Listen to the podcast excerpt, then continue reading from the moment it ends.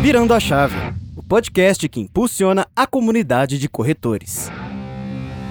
Fala pessoal, tudo bem? Estamos aqui novamente com mais um episódio espetacular do Virando a Chave, uma iniciativa da MRV feita para você, corretor de imóvel. Hoje um tema super relevante e, e talvez um tabu para muito corretor, para muitas pessoas que trabalham no mercado imobiliário, educação financeira e todas as coisas que estão nesse, nesse mundo. Super convidado, João Vitorino, muito obrigado. A Hora do Dinheiro, uma iniciativa de três anos, ele em breve vai contar para gente. Igor Rangel, nosso corretor uh, da MRV lá em Mato Grosso do Sul também, uh, vai abrilhantar com uma história bacana, vai contar para gente da época que ele era bancário. Então aqui o tema super válido e de total interesse, acompanha aí. E eu vou começar logo com você, João. Uh, e você tem uma especialização em psicologia financeira, a gente estava conversando aqui no bastidor. Psicologia, psicologia e todo esse estado uh, emocional, como interfere na compra do imóvel? Tiago, super obrigado pelo convite para você, a MRV, por ter me convidado a participar aqui. Estou muito feliz. Igor, um prazer te conhecer. Tudo tem a ver com a nossa emoção, viu, Tiago? A gente sabe disso, a gente percebe isso se nós não estamos com o nosso lado emocional em equilíbrio, ele fatalmente vai nos influenciar que a gente toma uma decisão que não é a melhor para a gente. É claro que a razão nunca deve ser esquecida, é claro que os aspectos racionais de uma tomada de decisão, né, imóvel que vocês vendem, tão bem, né? Então, preço, localização, o produto, a qualidade, como você estava falando um pouquinho antes aqui da gente gravar. Mas se a gente não tiver pensando bem, refletindo e no momento bom de vida ali, que você não está no estresse, a gente toma uma decisão que pode não ser a melhor. Então influencia demais, viu? Demais, né? E isso para tudo na vida, né? Quando toca dinheiro, a gente acha que tudo é razão, mas de vez em quando a emoção também tem que falar um pouquinho, né? Que senão não toma decisão. É a paralisia, né? o empurrãozinho também tem que ter, né? Você não pode ficar só parado pensando, ó, oh, vou economizar, economizar. Tem que investir, tem que tomar sua decisão de compra, é verdade. Que legal. Igor, você vê muita gente mais impactado pela emoção ou mais pela razão na decisão de compra do imóvel? Bastante pela emoção. Prazer estar aqui, Thiago. Obrigado pelo convite. É, as pessoas procuram a MRV muitas vezes por dor, por querer sair do aluguel, por querer conquistar um sonho, né? Então, bastante emoção. Mas o corretor, na hora de fazer um, uma compra, tem que ter bastante razão, né? De querer trocar de carro, tem que tomar cuidado, né? Sim. E acho que toda essa parte de como equilibrar os dois lados. Eu conversava aqui um pouco uh, com, com o João e com o Igor, é que a gente tem mapeado muito uma jornada, o que, que interfere mais, em que momento da jornada de decisão de compra uh, passa por emoção e por razão. Mas ela aqui, voltando para o nosso tema aqui, é muito mais financeiro. Sim. E como o corretor está sendo embasado para isso. E aí, João, assim, a gente está num momento do Brasil de certa instabilidade. Eu acho que ainda dá para dizer um pouco de instabilidade, apesar de acho que já ter acalmado muito. A gente tá, muita gente fala mal da taxa de juros alta, que realmente impacta muito no nosso mercado uh, imobiliário, principalmente no mercado de média alta renda, que é onde a taxa de financiamento é um pouco mais alta. Uh, do outro lado, a gente já vê sinais importantes de crescimento do nosso do nosso. Qual é a sua visão do, do Brasil e como está esse cenário econômico. Tu acha que ele é positivo, é neutro, é negativo? Queria entender um pouco da sua visão. Olha, Tiago, eu acho que a gente está num momento, concordo com você, que a gente está indo para um momento agora um pouco de mais clareza de para onde esse novo governo está indo, né? Então a gente tinha um pouco de dúvida no início, mas parece que eles vão para um lado muito mais de atender ao que o mercado deseja, no sentido de as pessoas serem contempladas, reduzir a inflação e, ao mesmo tempo, dar condições para que a taxa de juros caia. Né? Não adianta um governo gastar demais, né? descontrolado, a gente sabe disso. A taxa de juros está aí como um remédio, mas é um remédio amargo a gente percebe já que o Banco Central deu sinais de que vai começar uma redução de taxa de juros, aí, graças a Deus. E para o mercado de vocês, como para todos os outros, com taxa de juros alta, não tem venda, né? A gente sabe o quanto que o nosso cliente, o cliente de vocês, é precisa de financiamento. Então é positivo, o viés é positivo aí, a gente acha que juros está caindo, dólar está caindo, o desemprego começa também a cair um pouquinho, então isso vai ajudar que mais famílias consigam ter condições de, de pagar suas parcelas, comprar imóvel, comprar carro, comprar outras coisas. O endividamento é de mais de 70% das famílias, isso é um dado super preocupante. E aí, puxando um pouco a sardinha para o meu lado, né, Tiago? A educação financeira também ajuda as pessoas a se organizar melhor antes de se endividar, para daí não correr o risco de entrar na tal da inadimplência, que a gente sabe que é um problemão aí para o mercado de todo mundo. Demais. E eu vou te dizer, João, eu estou muito animado. Eu acho que realmente esse é um ano que promete ser uma, um ano uh, que acho que todos nós tínhamos uma expectativa um pouco mais baixa e ele está começando a se converter em um, um, um, negócio bacana lá no final. E aí, voltando para o teu ponto da, da, da, da, gestão financeira, que é o que a gente vai abordar bastante aqui, mas pegando o Igor. Igor, a família brasileira que chega lá com você já chega mais instruída financeiramente ou ainda completa desconhecido do que é a taxa de juros, ou, ou, ou, chega bastante bagunçada nas suas, nas suas contas? Como é que como é que está chegando o cliente para você? É, o cliente ele vem totalmente cru e a função do corretor é explicar passo a passo. Hoje, o Minha Casa Minha Vida é a menor taxa de juros do mercado, que isso é muito bom para nós, e explica todo o passo a passo, evolução de obra, o, o, retorno que ele tem de comprar em planta, que ele paga muito mais barato. Né? Então, essa parte do corretor nós fazemos por completo. Quanto ele tem que poupar, né? O melhor momento de comprar imóvel sempre é hoje, né? Uhum. Porque, por quê? Por conta que o valor sobe. O valor sobe, né? E aí, acho que esse é o ponto. E aí eu volto para o João, que a gente estava trocando uma ideia aqui anteriormente. Investir em imóveis ou alugar imóvel? Nossa, essa é a pergunta de um milhão de dólares, né, Tiago? No mundo financeiro, no mercado que a gente fala, né, dos agentes do mercado, essa discussão ela não termina, ela não acaba, ela é inesgotável. Todo mundo fala, muitos falam: ah, não é bom negócio comprar imóvel, o negócio é alugar, você guarda o recurso, você aplica e a taxa de juros sempre será melhor e vai te rentabilizar melhor. É um dado que tem seu, seu lado de verdade, a gente concorda em, em muitos aspectos, ainda mais nesse momento agora de taxa mais alta, que eu acredito seja um momento temporário, né? A gente está torcendo por isso e a taxa vai voltar para um patamar mais normal daqui a uns meses, daqui a uns dois trimestres, no mínimo, né? Mas tem um outro lado que as pessoas não põem na conta, que eu até já discuti isso num vídeo no meu canal, que é super interessante, recomendo as pessoas a dar uma olhadinha lá, que é o seguinte: você ter um imóvel próprio te causa uma segurança emocional, como a gente estava falando, de que ninguém vai te tirar de lá. Então, isso é preciso também ser colocado na conta. Então, a conta fria somente fazer a conta de ó, prestação, valor do imóvel, o valor que eu ganho na aplicação, ela é uma conta que ela é incompleta, na minha opinião.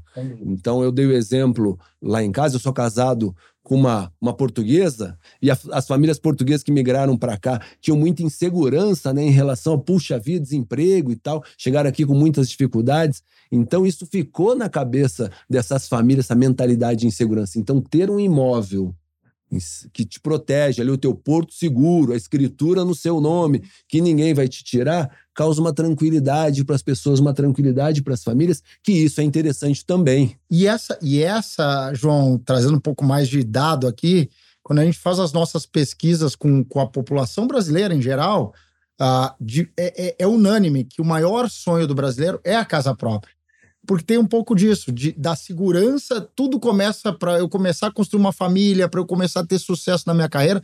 Tudo começa por um porto seguro. Uhum. E esse porto seguro, e a gente viu muito na pandemia, as pessoas olharam para o celular e diziam: opa, peraí, tem alguma coisa errada, deixa, deixa eu ver se eu estou no lugar ideal, se eu estou uh, na casa ideal, se eu preciso de mais espaço, se eu preciso de menos espaço.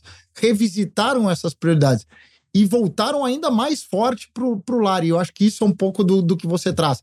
A conta financeira é uma, a conta.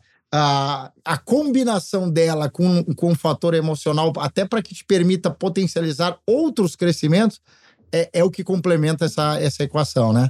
Uh, e aí eu volto para ti, Igor. O brasileiro tá querendo realizar esse sonho? Sim, muito. Engraçado, o pessoal fala, o digital influencer fala muito sobre investir, que é melhor que comprar, né? Mas essa grande maioria, 90% tem imóvel, né? a grande maioria tem imóvel. Sem dúvida. E a procura é muito grande da pessoa ter o que é seu, né? Deixa, o aluguel é eterno. nunca vai acabar. A, aumenta as taxas, né? As, as, e, e aumenta o aluguel, né? Sim. Então, o aluguel é eterno e você tendo seu imóvel, você pode morar ali o resto da vida, né? É o primeiro imóvel, pode investir em outro, pode comprar, pode vender futuramente, né? E eu acho que tanta facilidade que a gente viu que ah, comprar um imóvel é difícil. Não sei, João, acho que todo mundo aqui concorda comigo. Ah, é uma tarefa árdua, é muita burocracia, é uma decisão da vida, porque você assume um financiamento por 30 anos. Ah, você tem que buscar uma série de taxas, você não, não entende muitas vezes disso. E aí eu pergunto para você, onde é que está a maior, e, e sem nenhum, nenhum, nenhum ah, nenhum ponto de ofensa, mas onde é que está a ignorância do brasileiro ah, na questão de taxas? On- Onde é que o brasileiro ainda não conhece? O que, que falta para o brasileiro conhecer mais sobre taxa, sobre ah, o funcionamento do impacto do CDI na, na, na- na economia, enfim? O que, que, na sua visão, João, tá, tá faltando para o brasileiro conhecer mais? Infelizmente, o nosso país, ele tradicionalmente, a gente não é tão educado financeiramente, a gente não tem a educação financeira, esse planejamento tão necessário, como sendo assim um- uma, uma, uma regra, as famílias fazendo isso desde o princípio. Infelizmente, a gente tem esse gap aqui. Nosso país é reconhecido por vários estudos, já melhorou, já existem várias iniciativas que melhoraram isso nas próprias escolas em vários estados, já faz parte do currículo ter aulas de educação financeira, ainda de uma maneira não tão organizada. Os próprios influenciadores digitais, eles também têm uma responsabilidade de serem instrumento de aumentar a divulgação de conteúdos de qualidade. É claro que tem o velho joio e o trigo, né? Tem gente que talvez não faça isso com tanta qualidade, mas é papel de cada um, quando vai buscar a sua informação, fazer uma, uma, uma, uma divisão ali, pô, deixa eu ver esse cara aqui, está falando uma coisa que faz sentido, o outro não. Mas nós, o que nós precisamos é cada vez mais colocar esse desconforto na mente das pessoas, vá buscar o seu conhecimento. De, sair do, sabe, levantar da cadeira e ir em busca de bons conhecimentos. O conhecimento hoje está praticamente de graça, né, gente? A gente abre aí YouTube, aí tem uma série de vídeos muito bons, tem cursos de graça, de boas faculdades aí de graça. A CVM faz curso, o Bacen tem informações muito interessantes, várias instituições governamentais têm é, informações bastante interessantes. Então, a pessoa tem que ter um pouquinho, tirar um pouco daquela preguiça, sabe? De andar um pouquinho, às vezes deixar de um dia ir para pro, pro, pro parque, fazer passear, enfim, mas vai lá, abre.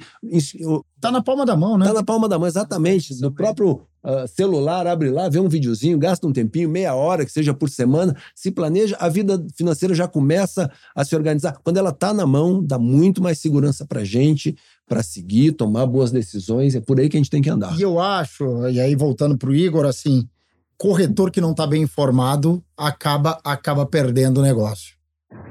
Acontece isso lá, Igor? Muito.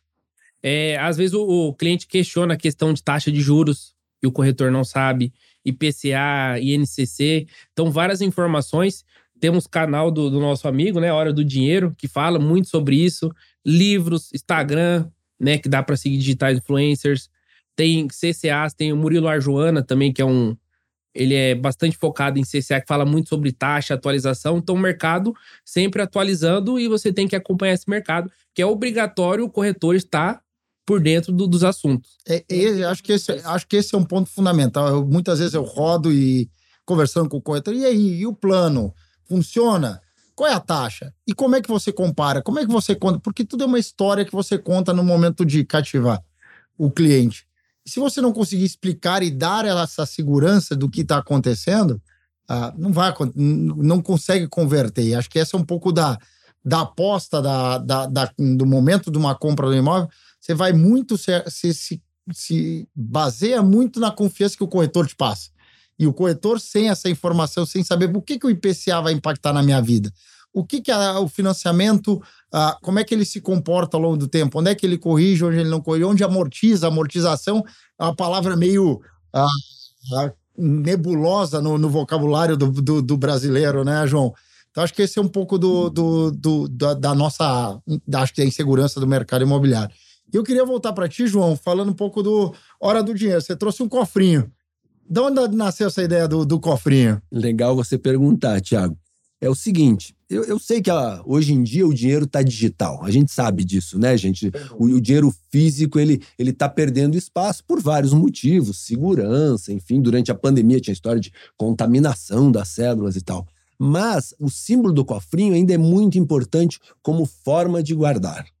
Eu já me perguntaram várias vezes na nossa iniciativa, pô, como ensina as crianças, né? Como ensina os jovens a começar a economizar dinheiro? Eu acho que talvez uma boa forma é você tem lá umas moedinhas em casa, pega um cofrinho, consegue um, um, um, um vidrinho lá, faz um buraquinho, começa a guardar, porque a pessoa visualizando as moedas, visualizando esse acúmulo, tem um impacto emocional positivo. A pessoa olha e tá vendo, oh, tá aumentando, olha lá e tal. E aí, depois, na sequência, abre uma conta digital, uma, uma poupança para seus filhos, abre um, sei lá, aplica um CDB no nome do, do filho e aí vai acompanhando, vai ensinando ele como é que faz. Então, esse cofrinho aqui, o que eu trouxe para vocês aqui, é um pouco dessa história de um símbolo, uma forma de dizer para as pessoas: olha, lembre de economizar, lembre que você deve parar na sua vida e pensar que gaste menos do que você ganha, separe uma reserva de emergência, que é muito importante, e faça plano quando você tem um sonho de algo maior, por exemplo, comprar um imóvel, né, gente? E aí, voltando para essa compra do imóvel, que eu acho que é, que é bem legal essa analogia que você faz,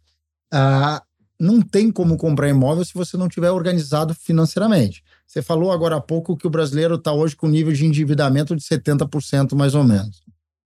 Como é que ele faz essa matemática fechar para comprar um imóvel? Porque ele compra, ele está comprando. Como é que ele está fechando? Ele está desapegando de outros bens, está vendendo carro, está usando mais de financiamento. A tua leitura sobre, sobre essa tradução da realização, um pouco do acúmulo do, do, do guardar, mas também da realização do sonho, mesmo tendo uma dívida mais alta. 70% das famílias endividadas é um dado super preocupante. É claro que é super preocupante. Isso é um conjunto de várias situações que agora a gente acha que está começando a melhorar um pouco, como a gente falou um pouquinho agora, né, Tiago? As pessoas que estão conseguindo comprar imóveis, a gente tem que dar parabéns para elas. São realmente aí guerreiros, vencedores, a gente tem que parabenizar.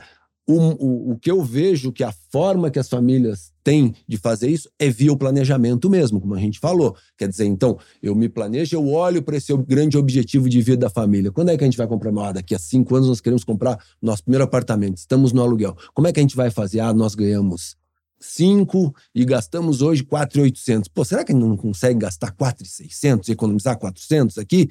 Em esses 400 colocar num CDB do banco tal ou colocar no investimento tal por um período de 5 anos, quanto que vai dar? E faz a conta. Isso se, se transformar num projeto da família, dá certo, sabe? Não. O marido, a esposa sentarem, colocar isso como como projeto de vida, se tem um filho já jovem tal, que pode também dar opinião e falar, olha, isso aqui vai ser o teu apartamento, vai, isso aqui vai ser o teu quarto, aqui você vai brincar e tal. Isso é muito bacana. Isso cria uma energia positiva, cria um envolvimento da família, que pode ser que em algum momento até o filho vai chegar pai e vai dizer, ei pai, conseguiu guardar os nossos 400, os 500, conseguiu guardar esse mês? Gera uma é tá? cobrança interna, é isso? Exatamente, compromissos. Uma coisa que a gente fala que se você criar um compromisso e ainda formalizar, ou seja, se você escrever no papel e assinar, esse negócio psicologicamente vira, sabe, uma coisa que você não pode abrir mão, porque você, se não cumprir aquilo, você se sente meio que traindo, sabe, o nosso acordo. E isso é, é um negócio que amarra demais. Então, planejar, juntar a família, se transformar naquilo num, num objetivo de todos e acompanhar mês a mês mesmo, ah, o que, que nós vamos abrir mão? Vamos abrir mão mesmo nesse mês disso, nesse semestre daquilo, e olhar o resultado, e quando tiver o resultado indo bem, dá uma comemorada, sabe? Vai lá um dia, vai, sei lá, um, cada um faz, vai no cinema, ou vai jantar, ou, ou, vai passar o final de semana na praia, eu não sei, cada família tem o seu, o seu estilo. Isso também é bacana para dizer isso. A gente está comemorando que a gente conseguiu chegar na metade do caminho. Sim. Já estamos indo em direção à nossa meta final. Eu acho que é um bom início. Eu viu, acho Thiago? que esse é um negócio muito bacana que você está trazendo, e eu vou pegar aquela câmera lá e vou, ah, vou dizer, gente, a realização da compra do imóvel é um planejamento. É um planejamento, não é do dia para a noite que uma pessoa sai. E isso, para o corretor que está nos ouvindo, é você entender junto com o seu cliente em que fase do planejamento da vida dele ele está. Se você já está perto da, da, da, do momento de concretização, joia, já é o momento de você achar a solução. Se você está começando a definir o seu sonho, calma, você tem que preparar esse cliente para ir construindo.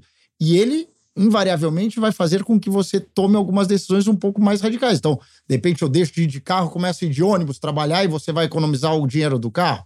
É, são alguns esforços adicionais que têm que ser colocados nessa equação e que o corretor tem a missão também de ajudar em algum momento de apontar alguns desses esforços que vai permitir a realização desse sonho. E, e interessante o, o João falou sobre as palavras psicologicamente fazem um compromisso, que é o cofrinho, que é a caixinha, né, João? E até você coloca o objetivo digitalmente no próprio aplicativo e ele dá um, uma estrelinha, dá um bônus sempre para você. Então isso é bo muito bom para organizar financeiramente. É isso. E aí eu queria pegar você, Igor, e perguntar como o corretor ajuda nessa, nessa, nessa estruturar esse planejamento de vida, porque é um, é um sonho de vida daquela família. E qual o papel do corretor nessa, nessa, nessa jornada? Eu oriento sempre meus clientes, tem muito famoso 50, 30, 20, né? 50% do seu ganho é para suas despesas fixas, escola, mercado, 30% de é, alguma emergência, quebrou algum carro, algum exame médico e 20% para investimento. Eu sempre oriento meus clientes assim, que sempre dá certo. E aí, e aí ele vai tendo esse compromisso, mas ele nem sempre já chega com isso pronto. Como é que você acompanha ele ao longo da, da jornada? Ele, ele vai te comunicando, ó, oh, consegui economizar um pouquinho mais, agora economizei um pouquinho menos, vou ter que postergar um pouquinho mais a, a minha decisão. Como é que funciona isso? Fico muito feliz. Tem clientes que arrumam até um segundo emprego, faz um Uber fim de semana para juntar. Ó, oh, Igor, paguei a última parcela da minha entrada. Então a pessoa, eu oriento ela, ela vai se adaptando ali, vai atrás de meios, porque imóvel realmente é um sonho, né? Sim. E ela faz de tudo para sair do aluguel e, e entrar dentro do imóvel. E esse ponto é legal, né, João? A gente está vendo muito brasileiro, acho que é, também nesse, esses últimos cinco anos, ele já vinha acontecendo, a informalidade foi maior. Ah, não, não por ah, caso, mas acho que é também a necessidade fez com que o brasileiro se reinventasse. Então, buscasse o segundo emprego, como o Igor comentou agora, ou buscasse alternativas de complementação de renda. Isso ajuda na, na, na estruturação do planejamento financeiro da família? São duas linhas, né? Uma linha para a gente para as famílias chegarem a esses sonhos que a gente está falando, né? É reduzir um pouco a despesa e aí sobra mais. Outra linha é aumentar a receita, como o Igor falou. Esse exemplo que ele deu é super interessante. Existem várias alternativas que a pessoa pode fazer para aumentar a receita a gente sabe que o, brasileiro é criativo, né? Nós somos um povo Sim. criativo, enfim. Então, o, o exemplo que, que dão dos, dos, motoristas de aplicativo, né? Que é uma coisa que a pessoa achou um tempo, a pessoa alugar coisas, enfim, vender coisas, estar tá lá na casa. A gente tem alguns textos bem interessantes que falam isso, né? Maneiras que você tem criativamente de aumentar a sua, sua renda. É verdade, funciona bem e a gente estimula. É, uma coisa que a gente não falou, né, Tiago, eu acho que vale a pena a gente lembrar também, para o mundo dos investimentos, a diversificação é um negócio muito importante e imóveis é um negócio que entra também. Né? Não só o imóvel para pessoa morar, que a maioria das pessoas está em busca disso, é um sonho, claro, mas aqueles que podem já ter imóvel de investimento é um negócio super interessante na diversificação. Então você está conseguindo manter a sua os seus investimentos e ainda com acrescentar o imóvel como sendo uma outra forma, através de um aluguel e tal. Isso é muito importante lembrar. E eu acho que vocês vendem muitos imóveis aí, ajudam essas pessoas que também têm a capacidade de, investir, de comprar para investir. Tem a questão também, tem aplicativos que tem um famoso Airbnb, Uhum. né? Que você pode ter outra receita com seu imóvel, pode alugar mensalmente, por temporadas, então isso é muito bom. O ponto da, da, do investimento, para mim, é uma coisa que me, me encanta, é, João, e a gente conversava aqui também offline um pouco, é, uh, e o João lembrava, né? Imóvel é o investimento mais antigo, né? Da, da, da história, da, acho que, da, que a gente tem conhecimento. Antes mesmo de qualquer outro tipo, já tinha esse escambo até do imóvel. Uh, e, e, que traz uma segurança. Ele acaba gerando isso como uma renda adicional ou até uma, um tipo de garantia, porque o valor do imóvel Sim, pode acontecer uma desvalorização, mas é, normalmente é muito mais baixa ou quase inexistente um imóvel ter desvalorização. Acho que esse acho que traz uma, a segurança que tu estava comentando, né? É, o, o imóvel. Se a gente for ver, né, gente, os, as pessoas ricas, toda pessoa rica tem imóvel, também investe em imóvel. É Sim. muito difícil você olhar aí, pega as publicações aí que tem no mercado, em revistas que tratam só disso, quando eles falam do perfil das pessoas ricas, sempre elas também investem em imóveis. o, desde a Idade Média, quer dizer, a primeira demonstração de riqueza que existiu na história da sociedade é, é, a nobreza. Então, o que a nobreza era? Donas de muitas terras, donas de castelos, enfim, que alugavam, que colocavam lá os, os aldeões para plantar, enfim. Então, imóveis têm uma história aí de demonstração, né, de confirmação de riqueza das pessoas, e, e, e eu acho que quem é inteligente financeiramente não pode abrir mão disso, né? De ter um pedaço do seu investimento também em imóveis. O quanto é isso? Aí vai da, do, do, plano de cada um, como a gente tem falado bastante aqui do plano, né? Do planejamento. Ah, é 10%, é 20%, é 30%. Quem gosta mais pode ter mais, 30%, 40%, e aí alugar, como o Igor acabou de falar, também tem essa a questão de as pessoas que estão montando apartamentos pequenos para alugar. Esse mercado explodiu nos últimos tempos, é um negócio impressionante, né? São Paulo tem um mercado gigantesco para isso.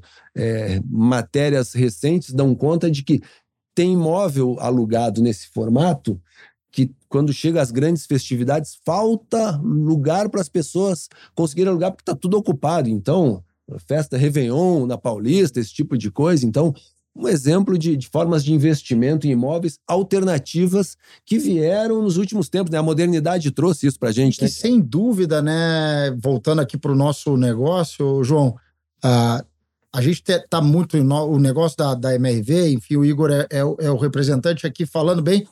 Ele é muito focado em moradia, é realizar o sonho do primeiro imóvel, tirar as pessoas do aluguel.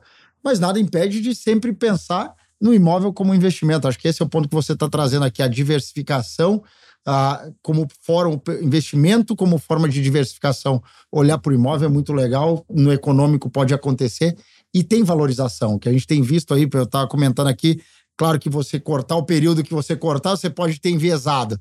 Mas na linha do, do sem viés, uhum. ah, a gente acredita que tem sempre uma valorização próxima, superior ou um pouquinho inferior, sempre dependendo do indicador que você comparar, né? Mas pensando um pouco da, da, da, da educação financeira e que você falou, pô, brasileiro nunca foi o, público que conheceu muito da, da, da, educação financeira. Onde é que estão os maiores gaps? Onde está a maior oportunidade de desenvolvimento do brasileiro? E aí, olhando para o corretor, onde é que o corretor pode se especializar cada vez mais uh, em educação financeira? É, eu diria duas coisas, Tiago. Primeiro, ter um planejamento mínimo formalizado. É muito importante isso. Qual que é esse planejamento? Quem gosta da planilha Excel, a famosa, bacana, ter sua planilha Excel lá, minhas despesas, minha receita ou minhas receitas, quem é mais afortunado, sobra ou falta. Ah, sobrou, onde é que eu invisto? Faltou, como é que eu faço para cortar e deixar no zero a zero? Primeira coisa, planejamento. Segunda coisa, muito importante, que ninguém deve abrir mão. Nenhum de nós aqui, nenhum de nós está aqui no estúdio, ter um fundo de emergência, ter um fundo de reserva para situações difíceis. O Igor tinha citado isso aqui. Acontecem problemas na nossa vida. Acontece de um problema de saúde, acontece da pessoa ter algo que, que uma batida de carro lá, seguro não cobre, enfim, esse tipo de coisa, um parente que fica doente, a gente precisa ter reserva. Então é muito importante ter uma reserva de emergência. Venceu esses dois primeiros pontos aí, aí começa a ir para o terceiro. Os seus planos, né? O corretor imobiliário, eu sei que ele é, é, assim que funciona, né? Quer dizer, ele, no momento ele ganha muito, no momento ele ganha menos, tem um período de baixa. A gente gostaria que todos eles vendessem bastante, ganhassem bem, mas não é assim que Que não é o caso do Igor, que vende bem sempre, né? Tá sobrando dinheiro aqui, o Igor tá, tá superavitário, né? Como falo. Mas aí eu, eu, a minha ideia é que o corretor imobiliário talvez tivesse que ter uma outra conta para os momentos de baixo, momento do vale.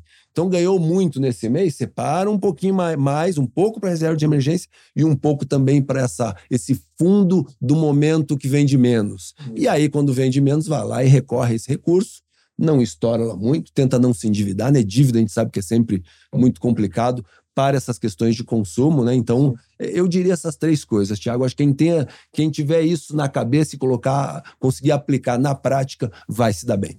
E aí, Igor, ajuda? Muito. É, o corretor tem, to, tem que ter total ciência que ele fatura 10 mil por mês, mas ele é uma empresa.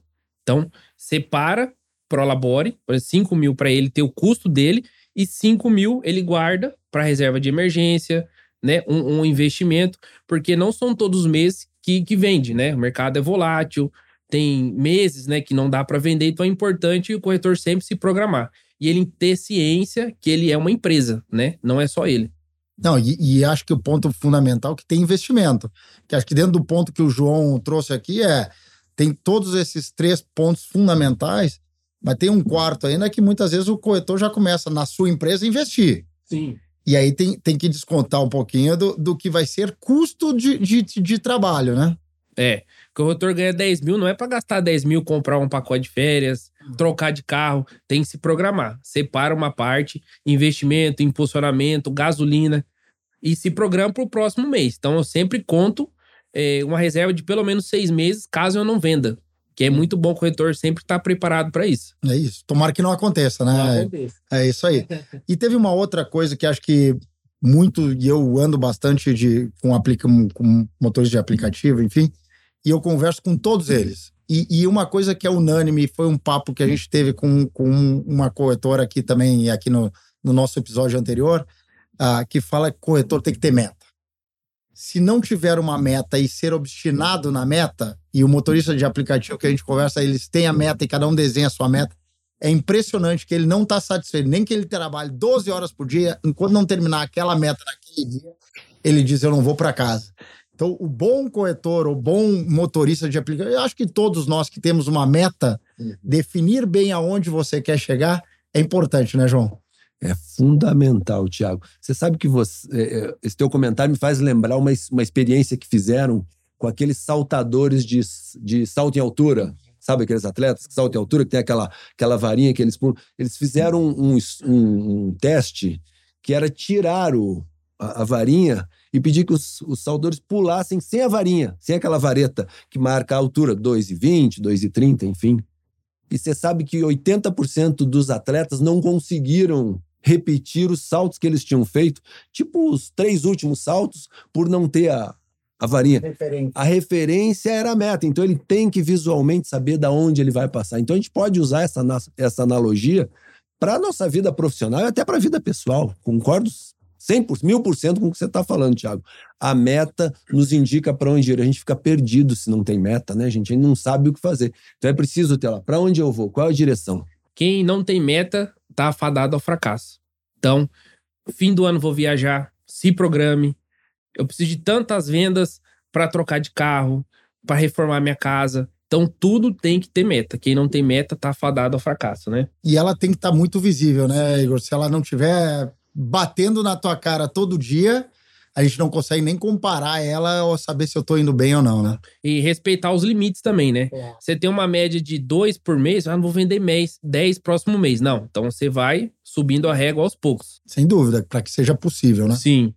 Legal. Não, até para não se frustrar, né? Profissionalmente. Ah, não consegui atingir minha meta pessoal. É. Não, a frustração é a pior coisa que pode acontecer nesse momento. João, Nesse, nesse, nesse mercado nosso, você falou muito bem, o corretor tem que ter essa, essa disciplina financeira para não, não se perder, porque aí começa a, vender o almoço para comprar o jantar, né? Que é a famosa frase e que, e que acaba entrando uma bola de neve que normalmente, na maioria das vezes, a pessoa não sai dela, ela acaba ou quebrando, o negócio quebra, ou então uh, se frustra e acaba não conseguindo evoluir.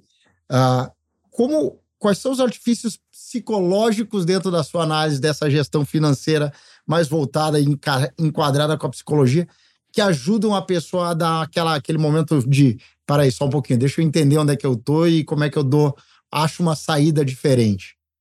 Tem uma coisa que eu recomendo bastante e que está provado que funciona, viu, Tiago, que é o seguinte: o plano que a gente fala tanto, que é tão importante, a gente repete, parece que, é, que a gente está sendo chato, né? Mas é importante mesmo, essa história do plano. Sim. Esse plano ser dividido com alguém. Então, se você é casado, então não é casado, companheiro, enfim. Se você é solteiro, um amigo, uma amiga, um pai, uma mãe.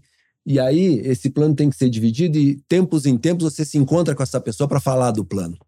E aí essa pessoa ela serve como um mentor. Mesmo que a pessoa não esteja, não, não seja uma pessoa especialista no tema, mas ele serve como um espelho para você. Oh, mas você parou, prestou atenção, viu que você saiu um pouquinho? Por que você saiu um pouquinho? Então, esse feedback que a gente chama, né, o termo técnico disso, na psicologia, vai te ajudar a você, opa, para aí, como é que eu faço e tal. Se for marido e mulher, um fica, sabe, ajudando o outro. Pô, mas você gastou demais aqui, você gastou de menos aqui. Então, isso é uma forma, uma dica, viu, Tiago, que é muito boa para você voltar ao teu caminho. É muito importante que a pessoa não fique se, sabe, se mortificando porque saiu. Não fique muito tão preocupada, ah, sair esse mês. Saiu esse mês? Volta no mês que vem. Tenta voltar logo. Agora, o importante é tenta ter a visão clara do que está acontecendo e resolver logo, não deixar aquilo virar uma espiral de problema, porque é muito mais difícil de, de controlar. A gente sabe que existem a figura dos super endividados, né? Infelizmente, no Brasil, que a gente tem que, às vezes, apelar até para amigos, enfim, e aí fazer uma, se ajudarem, enfim, a gente sabe que tem esse problema no Brasil. E fica muito mais difícil de sair do buraco, né? Quando você demora muito para reagir, o buraco abre, né? E aí você não consegue sair para ficar muito mais complicado. Exatamente. E o cliente está chegando assim lá, Igor? Você acha que o cliente está chegando para você, falando um pouco na sua rotina? Ah, e essa é uma preocupação que a gente tem constantemente. Eu converso bastante com, com, com pessoas do mercado. É, o cliente está chegando mais endividado, o cliente chega mais metido no buraco, o corretor está tá chegando para trabalhar. A gente fala muito da, do corretor Normalmente teve uma história triste do corretor, muito triste, para que ele vire um corretor. Porque o corretor, ser corretor parece ser a salvação. E, e, normalmente não é bem assim. Uma parte dá certo, mas na grande maioria não funciona bem. O que você tem visto?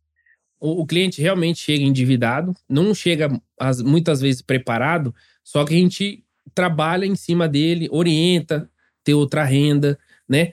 Porque a, qual que é a dor dele? É sair da casa da mãe, é sair do aluguel, né? Ter onde morar. Então, ele não, às vezes, não se, se prepara, né? Às vezes a gente coloca até um anúncio, ah, desconto de tanto. Ah, eu vou ver. E quando ela vê que é viável, que tem como ela correr, para onde correr e conseguir o dinheiro, então ela acaba arrumando esse outro trabalho, né? Investindo. Então ela faz a parte dela para conquistar o objetivo. Que legal, cara.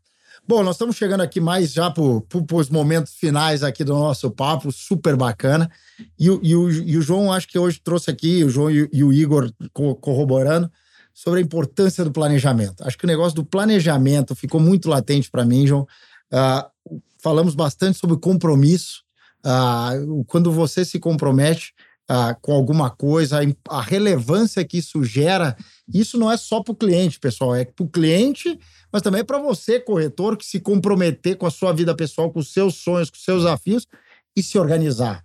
Porque o corretor, se ele se perde nessa organização, ele está fadado a, a, fracassar, porque ele se começa a se preocupar mais com o problema dele e menos com o do cliente.